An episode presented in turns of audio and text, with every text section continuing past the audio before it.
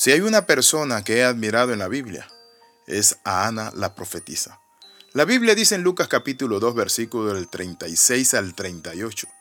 Estaba también allí Ana profetisa, hija de Fanuel de la tribu de Aser, de muy avanzada edad, pues había vivido con su marido siete años desde su virginidad y era viuda ochenta y cuatro años, y no se apartaba del templo sirviendo de noche y de día con ayunos y oraciones. Esta presentándose en la misma hora daba gracias a Dios y hablaba del niño a todos los que esperaban la redención en Jerusalén. Eso se encuentra en Lucas y nos habla de una mujer consagrada, de una mujer que quedó viuda y quiero compartirle datos importantes de ella. Ana es una mujer de la que muy poco se habla en la Biblia, pero según las escrituras, ella tendría unos 14 o 16 años cuando se casó Dice la palabra que vivió siete años con su esposo y quedó viuda. Esta mujer se quedó sola en la flor de su juventud de 21 o 23 años. La palabra no nos dice que volvió a casarse y nos presenta un cuadro ejemplar de disciplina a sus 84 años. Luego de más de 60 años de soltería, iba todos los días a la misma hora al templo a ayunar y a orar. Y quiero hacer especial énfasis en todos los días a la misma hora. Eso significa compromiso, disciplina y puntualidad. ¿Cómo estamos usando el tiempo? ¿Cómo estamos usando esa medida? Bienvenido al devocional titulado Tiempo Invertido. Ella invirtió un gran tiempo para servir al Señor. Muchos años allí ayunando y orando. La Biblia dice que no nos cansemos de hacer el bien, porque a su tiempo segaremos si no desmayamos. También nos dice el apóstol San Pablo cuando le escribe a los tesalonicenses, orad sin cesar. Escuché en cierta ocasión la ilustración o la historia de un albañil que ya entrado en año estaba listo para retirarse. Le dijo a su jefe que sus planes de dejar el trabajo de la construcción eran en serio. Quería llevar una vida de retiro con su esposa y disfrutar de su familia. El jefe sentía la pérdida de su buen empleado y que dejaba la compañía y por eso le hizo un último pedido que si podía construir una sola casa más como un favor personal. El carpintero accedió, pero se veía fácilmente que no estaba poniendo el corazón en su trabajo. Lo hacía de mala gana. Utilizaba materiales de inferior calidad. Los acabados eran deficientes. Era una manera egoísta de terminar su carrera.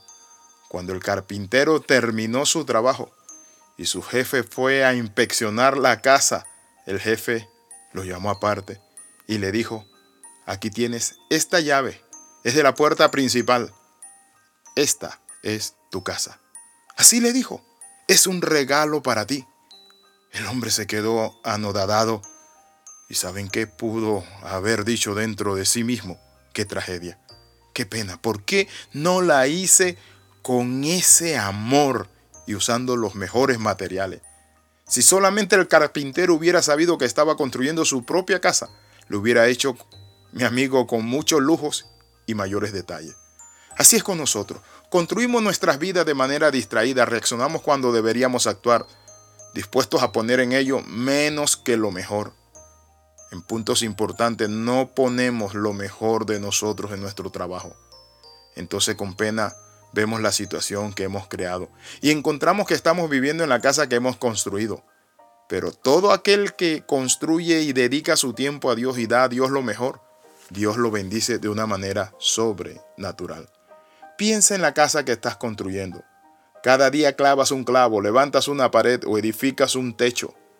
Construye con sabiduría. Es la única vida que puedes construir. Inclusive si solo vives un día más, ese día merece ser vivido con gracia, dignidad.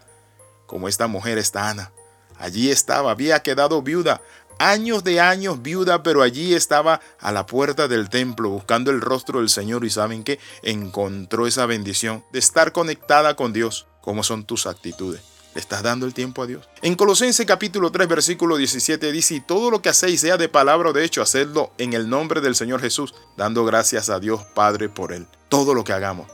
Colosenses 3:23 luego dice, y todo lo que hagáis, hacedlo de buen ánimo, como para el Señor y no para los hombres quiero invitarle a hacer un alto.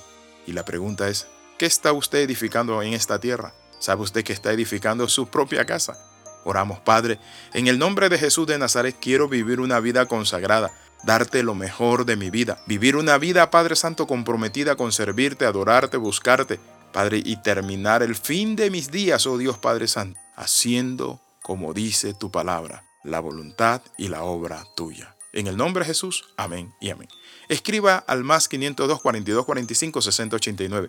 Si usted recibe estos devocionales de vez en cuando lo recibió porque alguien se lo mandó, usted puede pedirlo y le agregamos a una red donde todos los días usted lo recibe. Bendiciones de lo alto, le saluda el capellán internacional Alexis Ramos. Nos vemos en la próxima.